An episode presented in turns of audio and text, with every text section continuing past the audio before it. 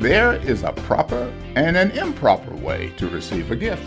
Welcome to Daily Direction, helping you discover the truth of God's Word with UMI founder and chairman, Dr. Melvin Banks. Here's how one insightful person says we should respond when we receive a gift. 1. Receive it gratefully. Offer sincere thanks to the giver. 2. Accept the gift graciously. Show respect for the giver, no matter what the gift is. And 3. Accept the gift gracefully.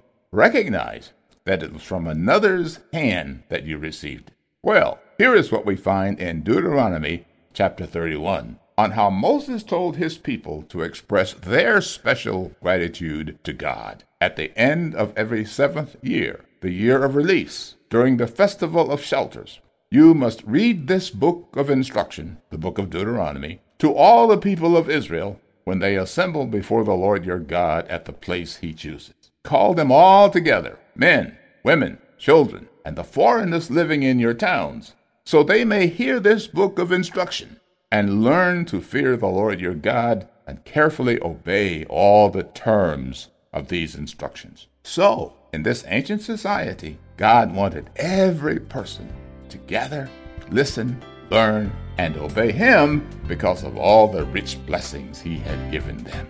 Well, it's still true.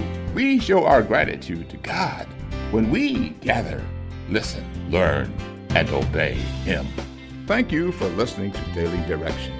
If you want to go deeper in your study, visit preceptsforlivingonline.com. There you can subscribe to full Bible commentary lessons, video illustrations, and more resources to help you live as a more faithful disciple of Jesus Christ.